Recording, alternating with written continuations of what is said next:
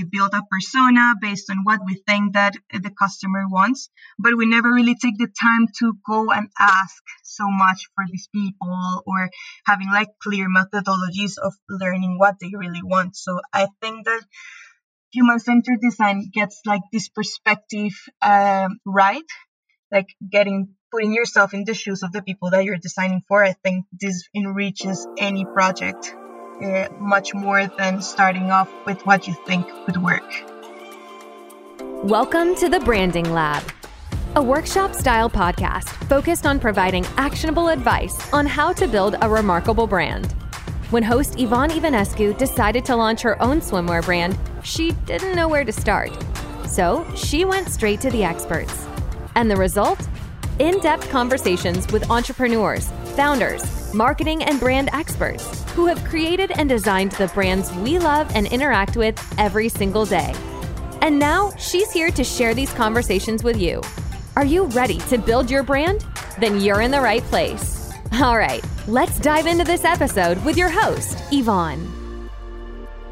Welcome back to the Branding Lab podcast. Now, today we have Juliana, who is a brand designer and strategist from Colombia. She studied human centered design in the Universidad de los Andes in Bogota and did her master's studies in brand management at Macromedia University in Berlin, where she currently lives. She has been helping brands innovate and reinvent themselves through design thinking and currently works as a brand manager at a technology firm. Now, on today's episode, we're going to be doing some something a little bit different. Now, we're going to be talking about how academia influenced and shaped Juliana's understanding of branding and how it has positively impacted her work as a brand strategist. Hi, Juliana. Hi, Yvonne. Thank you so much for having me. I'm really excited for our conversation today and looking forward to discussing branding, our passionate topic. Yeah, I'm so excited. For anyone listening, we actually, Juliana and I had a conversation prior to this interview. And I have to tell you, I'm super excited um, because it's just so, it's so important, the things that you're going to, we're going to be touching upon. And so let's start with the first question that I had, because when we did chat beforehand, um, we talked about your experience in your bachelor's program and yes. how important and how important research was in terms of shaping your i think it was like your final project. You had an idea that you wanted to go a certain way and that completely ended up changing when you started doing research and you started asking potential customers questions. Um, and i really wanted to dive into that because i think that a lot of people don't really really understand how important research is before you know you start the whole branding process and I think your example is fabulous. So let's start with that one. Cool, Yvonne. Thank you so much. So, yeah, we were discussing last time about my bachelor thesis. It's funny because I started off the project with a very clear idea of what I wanted to do. So, I wanted to create like a pajama brand because I've always been passionate about patterns, about homeware, about being comfortable at home. Like I read feel I, re- I really felt identified with this and I told my teacher okay I'm ready. I I set up like an interview question list. I was all set to start.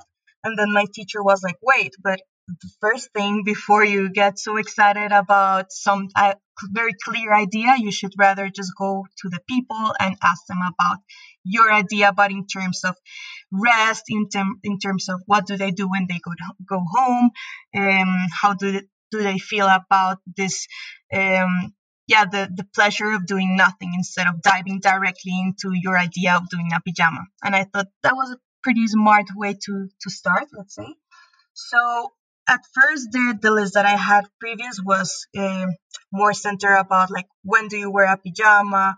Uh, why do you wear it? What makes you feel having a pajama? But then it all started to transform into a deeper discourse about how do you define rest? Where do you rest? What words do you associate with rest? So at first i thought like it was going to be uh, let's say validating the idea that i had at the beginning and that people would be like exactly the same as me excited with the idea of the pajamas but I started to notice there was like a deeper discourse beneath that research. So I found out that actually most people didn't really care about pajamas or what they wore at home. they cared about like this ritual of disconnection and they spoke about uh, this idea of just arriving home and being able to be themselves, liberating themselves for like this pressure of producing and being always busy and actually being able to enjoy doing nothing. So I started to focus myself a little bit in the community of my university and I started to see that there it, it was like a very high stress environment and resting seemed to be reserved only for uh, people that at the end of the day after being so busy were able to arrive home. And i found and i thought why wouldn't you in the uni be also a place where people could rest and um, just disconnect themselves? So one of the biggest insights of the project there was that students felt guilty when doing nothing or how we commonly say procrastinating.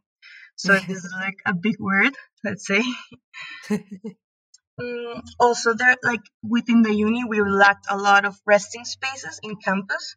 So the place itself seemed to be built for production and like constant re- like constant work, and there was not really like an atmosphere where people could feel safe about letting go.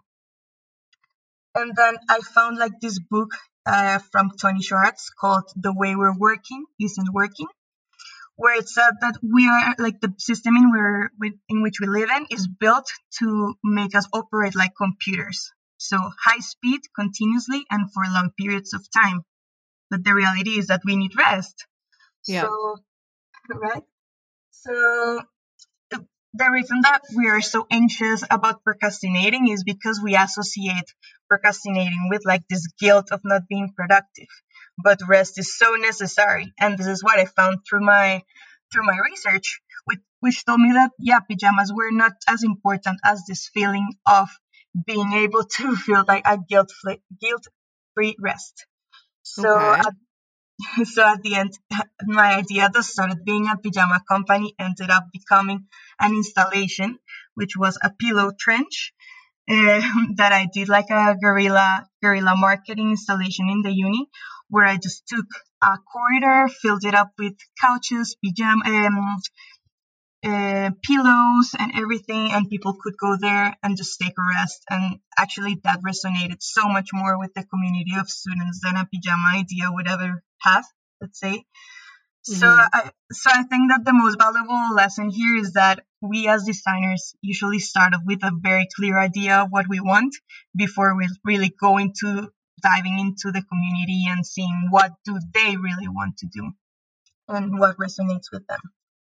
I think you touched upon such an important point because a lot of the times what we like when we're creating something i think a lot of our pod like previous podcast hosts have have been saying that you're not the hero like your customer is the hero and you're the guide that guides them. Um so you need to understand what your customers want and so you need to go out and talk to your customers and ask them exactly what they want. And then from all these conversations like you understood what they want and you understood what their pain points were right? So like what is it that they don't have and how can you provide that for them? And i think that's an amazing example i think that's great i mean you started with pajamas you went in with very pointed questions like eh, you know but then once you stepped back and once you started creating and talking about like very i guess just open-ended kind of questions just about rest overall you saw that it wasn't about pajamas it was about like this concept of actually f- allowing ourselves to rest because I don't allow myself to rest either. I'm like go go go all the time and I feel really bad when I'm tired. So I totally understand your project um, and how people feel, especially university kids. I feel like everyone's just like, oh my God, I have so much to do. totally. It's like a really high stress environment. And something that I found in the research that was so interesting is that we believe that being busy and constantly producing is going to allow us to accomplish more.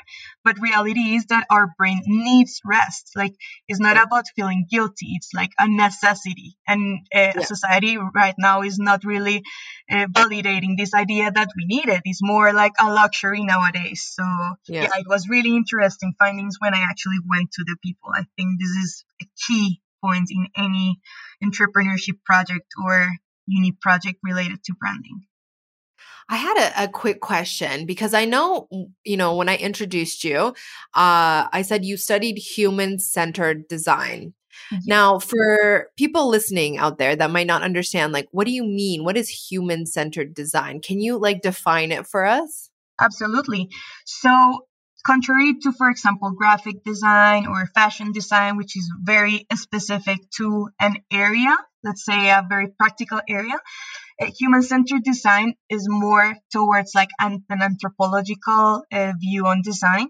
So instead of it, this example that we just talked about shows exactly what I'm talking about with human centered design. So for graphic designers is more about the aesthetics and producing like a graphic piece that reflects what the brand wants or uh, like a specific design. But human centered design focuses more on going to the communities like relating to the people and getting the insights directly from the people. So, for example, human centered design is based on this design thinking method- methodology that I believe that we will talk talk about in a few seconds.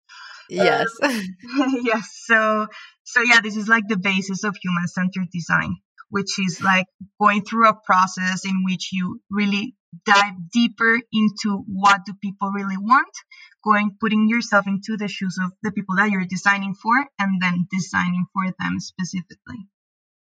Do you feel like human centered design is something that needs to be in every aspect of the branding process? Oh i believe it would be very very important to have it. And i think that right now a lot of companies are leaning into this new new innovation methods like design thinking because they provide a deeper understanding of the people that we're designing for and is not like because usually design starts a lot from assumptions that we have about the people that we design for so, for example, yeah, we build a persona based on what we think that the customer wants, but we never really take the time to go and ask so much for these people or having like clear methodologies of learning what they really want. So, I think that human centered design gets like this perspective um, right, like getting putting yourself in the shoes of the people that you're designing for. I think this enriches any project uh, much more than starting off with what you think would work. I love I love that. I mean, for me, I'm definitely doing some assumptions right now when I'm creating my personas, but I I've said this a lot is like even if you don't understand who your customers are, you talk to who you think you are, who you think are your customers, and then if you do launch or when you do launch, not if, when you do launch your brand, then you start really understanding, you put yourself like who's buying your products, reaching out to them, understanding why they're buying it and really getting into the nitty-gritty of it, and I think that's really important. Now, let's move to let's move on to your experience in your masters because you started you studied brand management. So you went from you know like i guess i guess human centered design is branding as well but you really focused on like let's do branding at a at a master's level. And, and we were talking about this again and um like previously and i really kind of wanted to talk about like what do you learn when you talk when you learn branding at a university level like what is it that they teach you?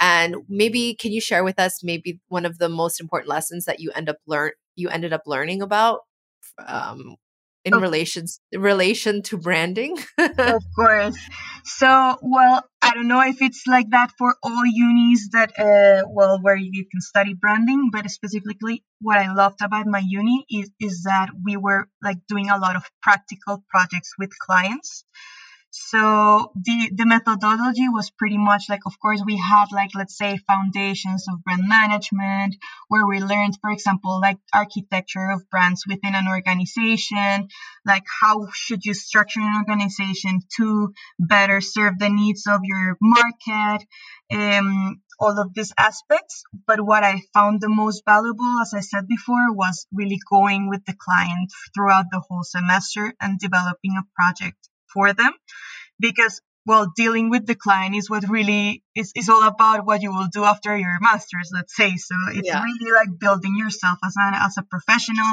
and also like the human aspect of managing a project and like coordinating with your teammates how to better present the project to your to your client and how to make the client happy. Let's say this i think this was like so valuable. And what i i think that what i would say was my biggest lesson beside like validating that design and branding is all about people. So as i was telling you with the project of the bachelor uh, that listening to the people and knowing what they want is what could really get you into a successful project project that really resonates with your audience. But it's also that branding is as powerful as a company allows it to be. Because for example i believe that if a company doesn't take it seriously uh, branding is all up, maybe a logo maybe some color scheme and that's what people would as- associate your brand with. But if a company really takes branding to like let's say a more deeper core level branding can really transform a business. So I, I remember that before my master's, whenever I saw like mission and vision of any company, I was like, okay, well, like this little text at the last part of the website where nobody reads it is not really important. And then I understood that for branding, like mission and vision is the first step because it sets the whole company on a structure, on a path that makes sense for all departments. And this kind of like change of mentality was super valuable for everything that I currently do at my at my job as a brand manager. So so I wanted to ask um what are I, I, don't know if you can list them all but like what are the steps of branding like that you learned? Like if i'm going to create a brand what's because you said mission and vision which you said were the the first things um what are the steps? I, ha- I have a brand i want to do brand strategy like what is the process well, not I, we don't have to get too in depth into it, but like maybe you can, you know, list yeah, them. Absolutely. Well, actually, it's funny because something that I didn't mention is that we used design thinking on my master's. That was also the basis of this studio projects with the clients. Okay. So uh, it fall, I can tell you the steps of the design thinking process, and that was literally what we what we did for all our clients. So, okay, can we can we go into what is design thinking? I think a lot of people are like, "What is that?" Let's define that first. of course. So, design thinking is like, let's say, a framework that observes problems from the inside out. So it's it's a way of um, innovate. It's like an innovation method. So, for example, in 1969, Herbert Simon said that design could be a way of thinking, and that design was too important to leave it just for designers. So in 1991, David Kelley founded IDEO, which is like the company, like the pioneer for design thinking. And later in 2004, he founded like the university, the in the University of Stanford, the D School. And here he made design thinking like a, a popular or more um, commercial model. So basically, it's a toolbox combined with um, a philosophy. So in this philosophy, everybody can be a creative, everybody can be a designer if you just follow like a, a certain steps that allow you to go deeper into the communities, find the insights, and constantly iterate and test if your ideas work to like get them better and better. Okay. So th- that's like pretty much on a macro level. Okay. And this design thinking has five steps. Uh, they are non-linear, like you can start wherever. But I, I'd say like on the personal experience that I had during my master's, like it works better if you do it like in the order that it is because it goes from empathizing with the community to testing your idea. So okay. If you want, I can just go through it and yeah, hundred percent. Tell us. I'm excited. I'm I'm really interested in this. cool. Okay. So the the first step is called emphasize. So here, what you do is going to the people again. What I said throughout the, the whole conversation. So, for example, I'll just start talking about one of the projects that we developed during my my masters, which was with the company called Blacklane they at the beginning they were like telling us okay we are like a high-end uber solution for executives and celebrities that want to let's say uh, fast track their process through the through the airport.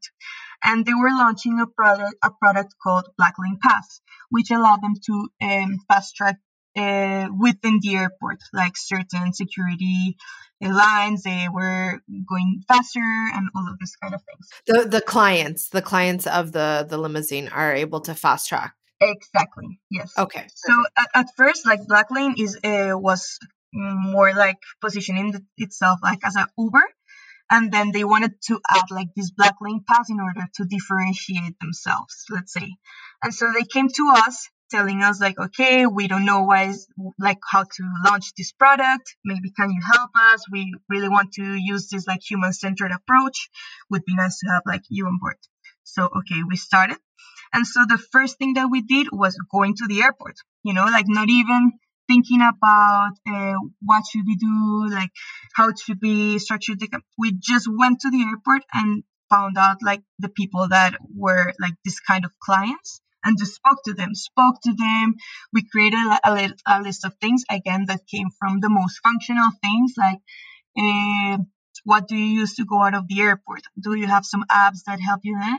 Uh, up until like what would you define a perfect uh, trip a business trip uh, what makes your day you know like all of these little details that makes the experience like really memorable and valuable for these clients so empath- can i have a can, can i'm sorry. I'm gonna jump in here really quickly.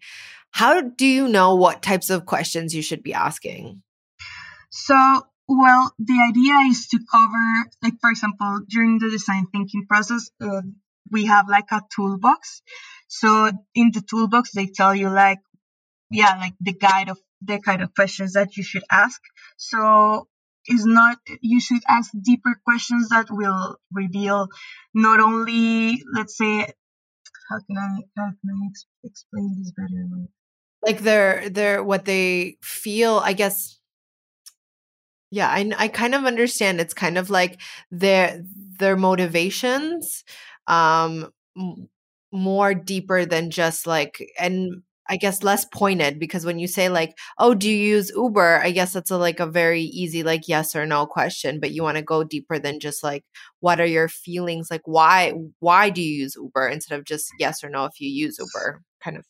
Okay, so basically like the design thinking uh, methodology like i'm super summarizing but within the design thinking methodology you have like certain tools that allow you to uh, go deeper into these findings so for example there are there is like some cards that you use that have several questions that you can ask. There is some methods like shadowing like uh, going and following the person that you're designing for uh, looking into their bags like this kind of really innovative ways to find information. But for example, in this particular case, we used one called like empathy maps. So it is more about like what you exactly what you were saying, not like yes or no questions, but questions regard, regarding things like feelings, regarding things like motivations, regarding things like uh, pains and gains, like trying to find really like what is the person feeling in the space where you're designing, and if they really need, like you wouldn't go to the person and ask, "Hey, what do you think about like fast tracking your process in the airport?" Because everybody will say, "Oh yeah, that sounds like a great idea, right?" Like people yeah. will validate what you're, what you're saying immediately. What you have to do is like go around and ask about like their experience, like their current experience what makes the current experience good, what makes it bad, and then tr- after you get all of this information, then trying to work your way through and finding like opportunities here. Empathy so, mapping, love it. Exactly. So like something that was super interesting, and I still remember, and like one of the quotes of these people that we interviewed in this phase became the slogan of the whole campaign uh, which was super interesting. And it's actually the campaign slogan that they still use on their website. So we went to this guy, like really busy executive guy, and he told us, like, we asked him, look, okay, what is what makes like the best um, stay here in the airport and like these travels and everything? And he says, it's not the feeling of safety that you feel uh, about having somebody for waiting for you. It's it's more about being able to stay longer in airplane mode like this specific slogan, like this specific quote became such a like the reflection of what we wanted with the product like for them to have this peace of mind that in their busy lives when they went to the when they were in the plane they were able to stay in airplane mode and they were being able to have like peace of mind. And we wanted them to feel this peace of mind throughout the whole experience. And this was like the first step towards like building this campaign in this emphasized step that is the first one in the design thinking. Uh, then the second one is called define. So here is like when you take all the data that you found during your interview and you go back to the studio and you decide like, okay, what is important for the person? What motivates the person? Um, finding all the commonalities between all the interviews that you did and kind of mapping them around what do you want to do with the product. So here, like sticky notes are your best friend because then you can take with your team and just build and uh, brainstorm everything that came out of the project. Mm-hmm. Uh, and you start making some agreements and you start to model uh, what will this campaign look like. Okay. So, um, for example, here we also found that uh, this black lane was not really so differentiated from Uber. Like they wanted to be Uber, but I mean, it was just not working for them to try to be somebody else. So they had to build like this own identity. And also, what you were just, just telling, we were just discussing with design thinking. Like sometimes you believe that somebody is your audience, but it turns out that when you go into the people with the people, it's another kind of people. So, for example, we found that it was not just about executives and celebrities. We found out that a lot of families, honeymooners, these people were also willing to pay for these services. So that was something that the client never really thought about because they had this clear idea that Black Lane should be something and it was some working in a completely different way. Uh, also like speaking not only with the with the potential clients but the employees of the company we found out that some of the loopholes or bottlenecks that they had is that they hired third party chauffeurs that didn't get like an introduction of the branding of the company and maybe the service that they provided was not aligned to say the high end vibe that they wanted. So they were getting a lot of bad reviews on social media like hey you know i'm paying for a high end chauffeur service and well, this guy is not as professional as he should be, and all of these kind of things. Like, if you think about it, they're customer experience, but it's all about the branding because the branding is the foundation. If people don't understand the brand that they're working for, well, they cannot really uh, show it uh, through their customer experience, let's say. I, I want to stop on this because I want everyone to really listen and like take that in because your branding is not only an outwards ex- like you you shouldn't only be looking outwards but you should also be looking inwards and i talk about this with a lot of my podcast uh, guests your brand also has to be very important. Like the people that you hire, the people that are within your company, they also need to understand and embody the values and the principles of your brand. They need to believe in your brand. They need to be invested into your brand.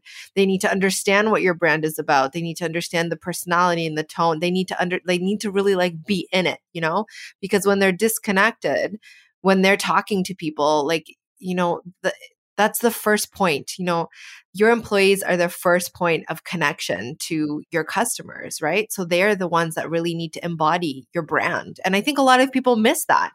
Absolutely i agree with you and that's the reason why for example a branding guide or brand style guidelines are so important because as business owners or yeah like employees working in brand we assume that everybody understands the brand the same way that we do but then when you go in with the people like it's a, a different story so we all have to be on the same page in order for the brand to live up to the expectation that we had set for it so I, I agree with you it's so important that everybody in the company is aligned to the branding. And it comes back to what I was saying of the mission and vision.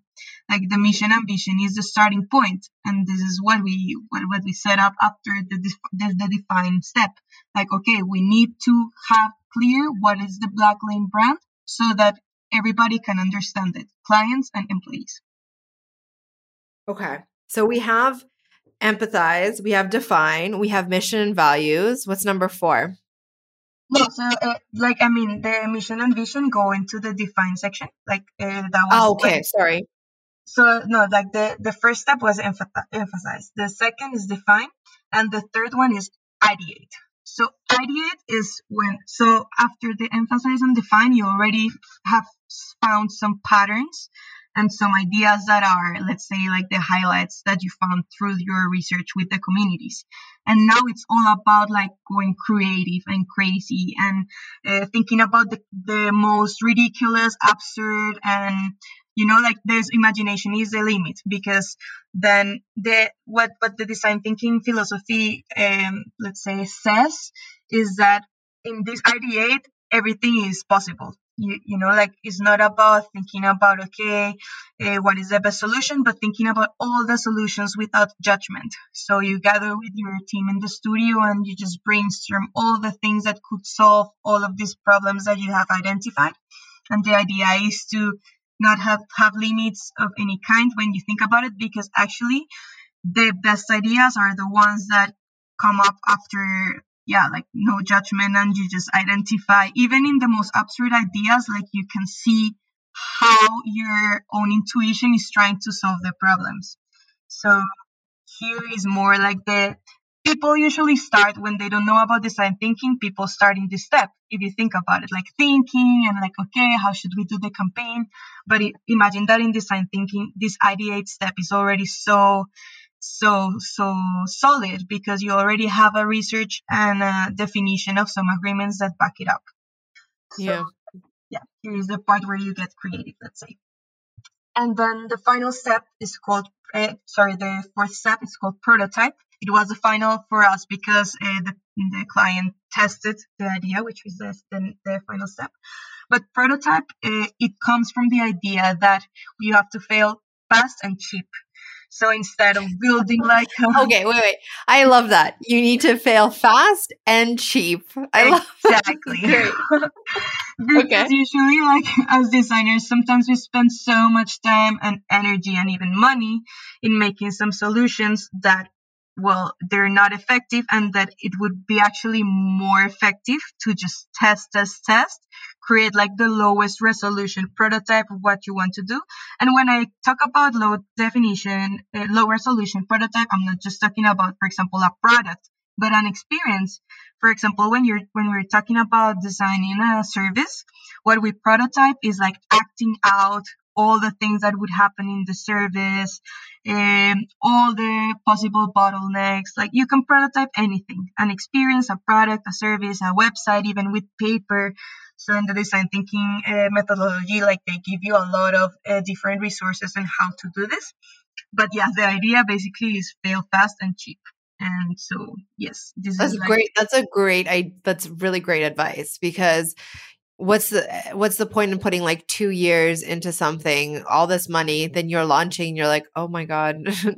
no one wants this product exactly like for example one of my friends is currently working at a well was working at a company that it was building an app and they were like three years building the app to realize that people don't really wanted an app they just needed a website so you need to really prototype oh. with the thing that least needs effort in order to validate like the core idea before you really invest yourself into building this solution. Let's say so that's, that's why we say that design thinking is it's an iterative process. Like you go over and over and over until you find like the best solution. And so then the last step is testing Exactly. So after you build like your prototype, it's all about testing and testing and testing.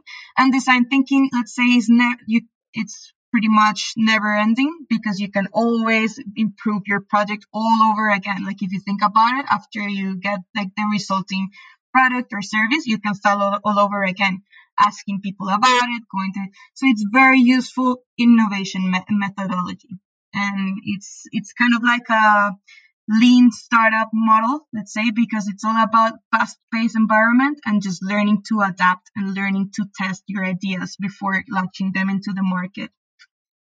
So. I think one of the things that I always say, I think I've said this a couple of times on multiple episodes, is um, if you aren't, if you, what, what was it? If you aren't embarrassed by the first product that you launch, you launch too late. totally. Right? Agreed, yes yeah. Like it's i think a lot of entrepreneurs are way too much and this is me too so i'm not going to say like others it's me as well. Mm-hmm. We're too much in my i'm too much in my head like i i get the prototypes i get the samples and i'm like well this part is kind of weird and i don't know if i like this part. And if it was up to me i think it would take like 3 years until i would actually launch something because i'm just so like in my head. And I love the fact that you say, you know, launch fast and cheap. Mm-hmm. Um, because yeah, if it it fails, it fails, and then you move on or you pivot or you need to do what you need to do. And I think that's a great, I think that's great. Um, and I think one of the things that I also say to a lot of people who are perfectionists, who probably are kind of like me in terms of being in their head all the time and like really doubting themselves, is to surround themselves with other types of entrepreneurs that can help you move the needle, that can help you put like push you forward so that you're not stuck with this kind of fear, you know, of like, Absolutely. oh my God, is this going to work? Yeah, now, you have to be very do like a doer. Yeah, practical yeah. and just do do do before you think so much about the solution. Yeah, because you know what? If it fails, it fails. Like, so what? The world isn't going to end, right? I keep, I try to remind myself about that. but I agree. And I don't know if you have also heard about this kill your darlings. No. So kill, kill your darlings goes like down the same road. Uh, it's uh, something that my teacher teacher used to say all the time. Is like the first idea is not always the best idea. And as designers, we're usually fall in love with this first idea that we have, and we believe like, yes, this is this is it. I made it.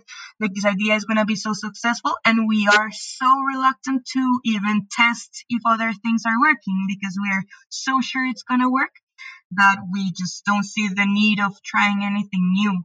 But he was always like, kill your darlings. There was even a, an exercise that he told us, like, we all had to think about uh, a solution for a client.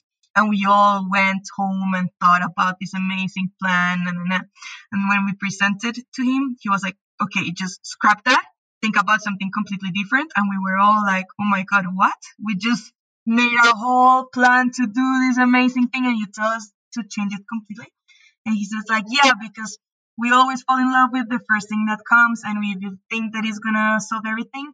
But if you expand your your your horizons and, and indeed at the end like the best ideas came afterwards, um yeah, you have the opportunity to find that that yeah, the first idea is usually not the best one. I mean, especially, I think with my experience, what I ended up finding is that like I got too excited way too quickly. So I had all these like really big ideas and these really big dreams of what I was going to do. And I quickly realized that I was, those were not realistic and I had to pivot and I had to change. And I, I changed a lot from like originally what I thought I was going to do until what I was going, what I'm doing at this moment in time. Mm-hmm. And it's also just realizing and being realistic of like what you can accomplish.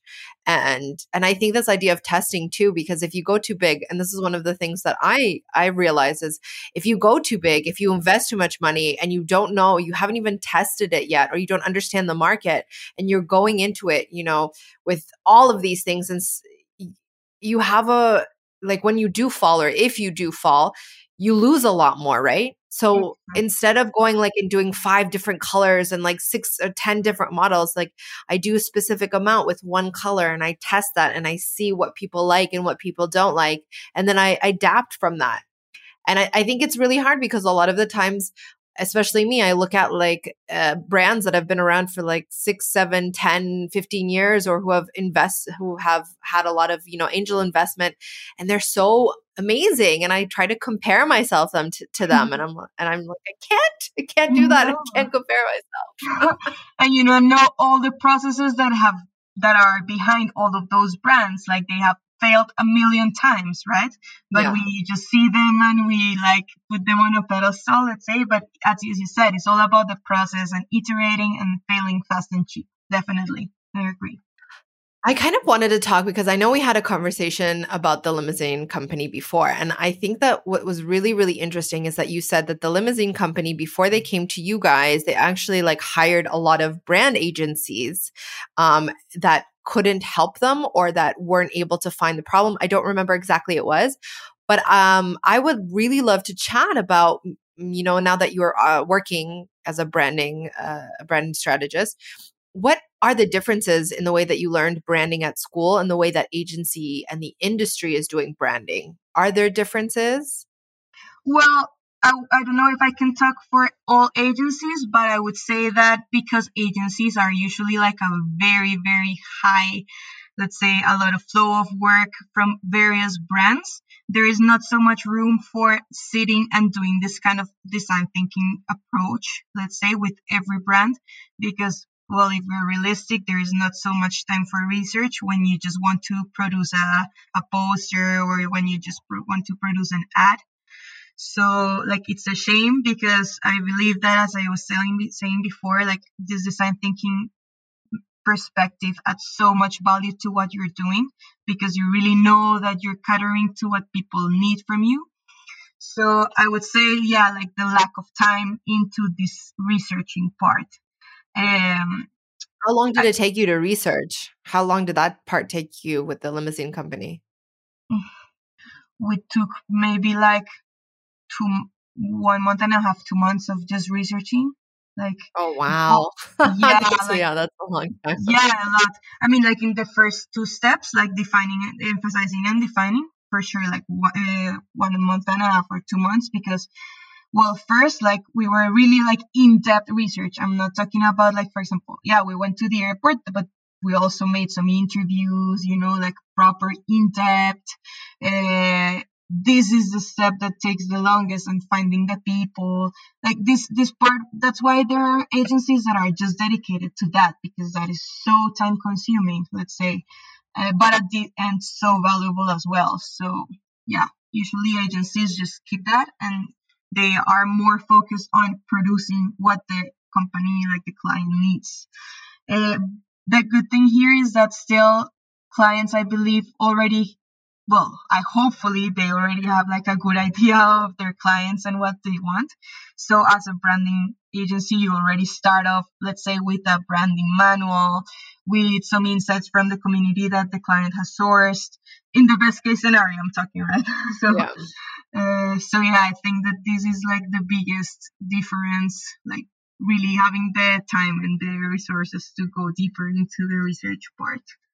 But I, I don't think freedom, like right because when you're in uni you can dream and you can say like the like the coolest solutions and right? But well when you get in, out into the real world not all brands have like unlimited budgets to give you and to make like the coolest project ever.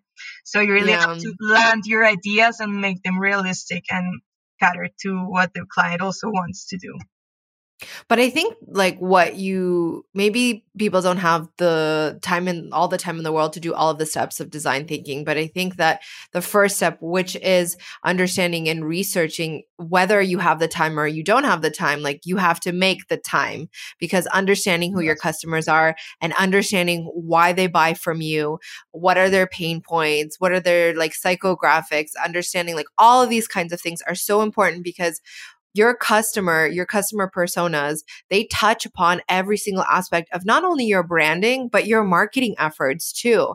Because if you don't know who your customer is, how the hell are you going to market to them? How the mm. hell are you going to write like a blog post if you don't know how you're going to, who you're talking to? And, and, I think a lot of the times people don't understand when they have a marketing problem. And this is something that, you know, a past guest said, which was amazing most of the time you don't have a marketing problem. You have a branding problem. And a lot of people don't realize this. It's not a marketing problem. If your social media or your content writing or all these kinds of things if you're not getting sales maybe it's a brand problem. Maybe you don't understand who you're talking to. Absolutely agree with you. And I, I, would love to get back to what we were discussing that we left a little bit um, on the air. That was when you were asking me about like mission and vision and all these steps. Let's say mm-hmm. like the, the product that we gave the client because I think this is also valuable. So, yeah, for sure. So yeah, at the beginning, uh, so what when we presented to the client at the end, what we presented was yeah, first like mission and vision. This is essential because it allows you to see where are you going, like setting a goal, where you are, how you're gonna get there. Like, this is so crucial. Secondly, like well, the typical branding elements that we already know, like color scheme, typography, all of the graphics, visual related uh, elements. But for example, what was interesting is, um, well, in this specific case of the Blacklane Company, we also designed like the service um, here we we branded the service we we highlighted the need of having like a branding guideline for chauffeurs because we knew that because it was an international company operating in airports all over the world they had to hire third party chauffeurs that didn't get the brand what we were talking about before so we just mm-hmm. made a booklet in which the chauffeur got an introduction of how she he should act, act what he should do uh, best practices, what he should have in the car, all of these things that for us might be obvious, let's say, but that were so valuable for the company and well, according to them, really made the difference because other other other branding agencies were focusing more on things like the aesthetics of the campaign, how to sell this Blacklane pass, uh, making it appealing for executives, but they never really went and considered people like honeymooners, like families of people of kids, like for kids that needed a chauffeur to fast track them and to make their lives easier. So I think that we we were able to go a, a level deeper, well, do, using the design thinking methodology, let's say. Um, what else? Yeah, like proposing a loyalty program, like a lot of strategies that they could um, apply so that their service was a little bit more robust and their differentiation was not like, yeah, we're another Uber, but high end Uber. Like if you say that you're a high end Uber, you're already failing because you're already like putting yourself like so close to the other brand. You should be yeah. building a name for yourself, right? So, yeah. so I think that this was really valuable for them, like the service blueprint and really knowing who their audiences were that maybe they didn't even consider before. Yeah, because like you said, knowing who your audience are, then you can create marketing strategies or campaigns specifically to those people. And if you think that your audience is only uh, celebrities and businessmen, but actually honeymooners or families are interested in it, then you're marketing or you're talking to the wrong people, right? Yeah, exactly what you were saying before. Like you really need to know who you're talking to and solving their real needs, not what you think they are. Mm-hmm. Now, I wanted to, I wanted to ask a quick question because I know you keep talking about a, a toolbox, and you say like uh, design thinking, the design thinking toolbox. Um, what is that, and where can I find the toolbox? Absolutely. So, okay, at, at the beginning, I was saying that uh, this guy David Kelley, uh, created IDEO, which is the first company that started to implement design thinking and he, well i mean he developed like a whole philosophy. You can do like the full course on it. It has so it, it's so deep, you know. It's really like a way of thinking about problems. Uh, actually, he's really into, for example, solving social problems. Like um, he goes into communities in Africa and uh, yeah, solves uh, water issues and all of this. And the toolbox, well, the one that I'm talking about, it's called like IDEO cards.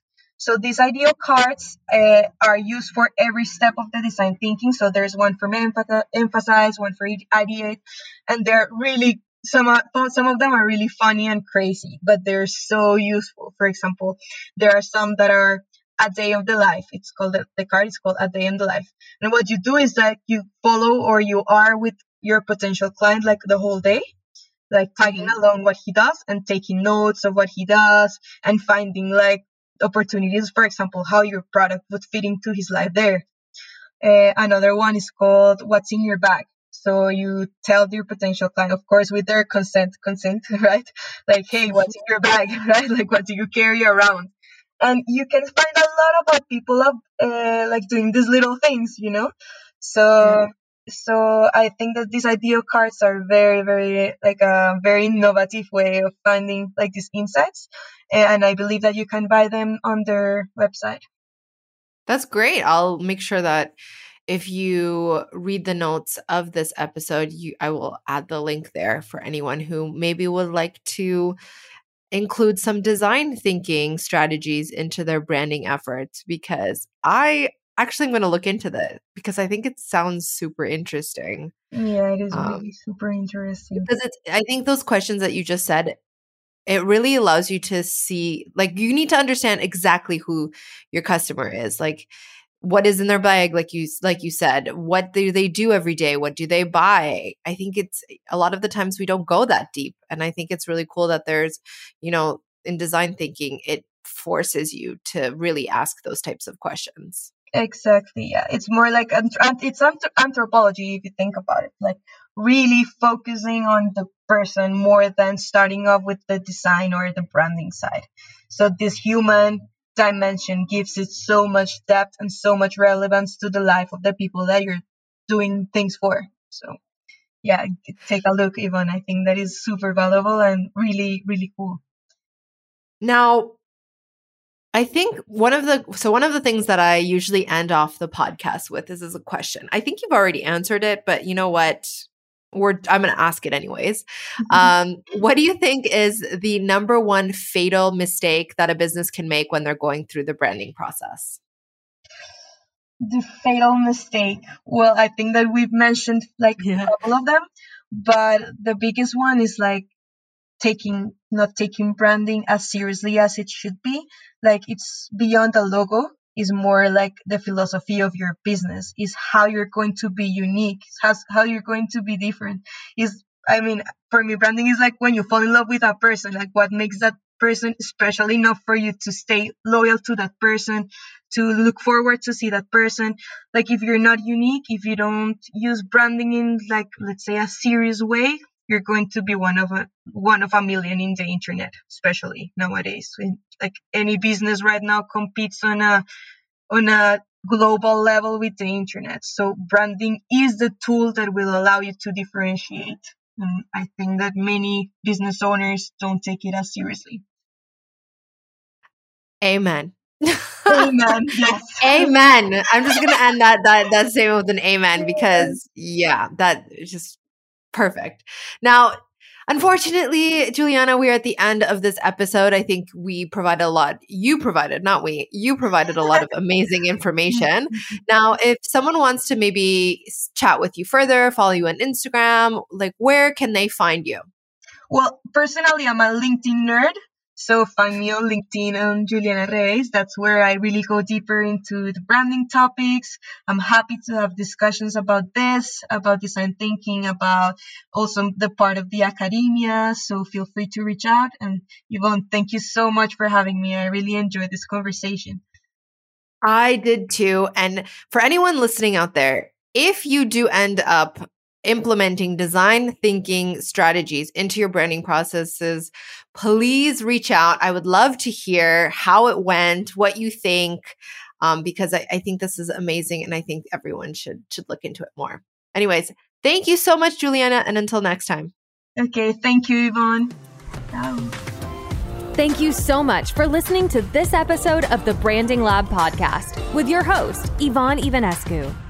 If you've enjoyed the show, please feel free to rate, subscribe, or leave us a review on your preferred podcast listening platform. We really appreciate that effort. We'll catch you next time.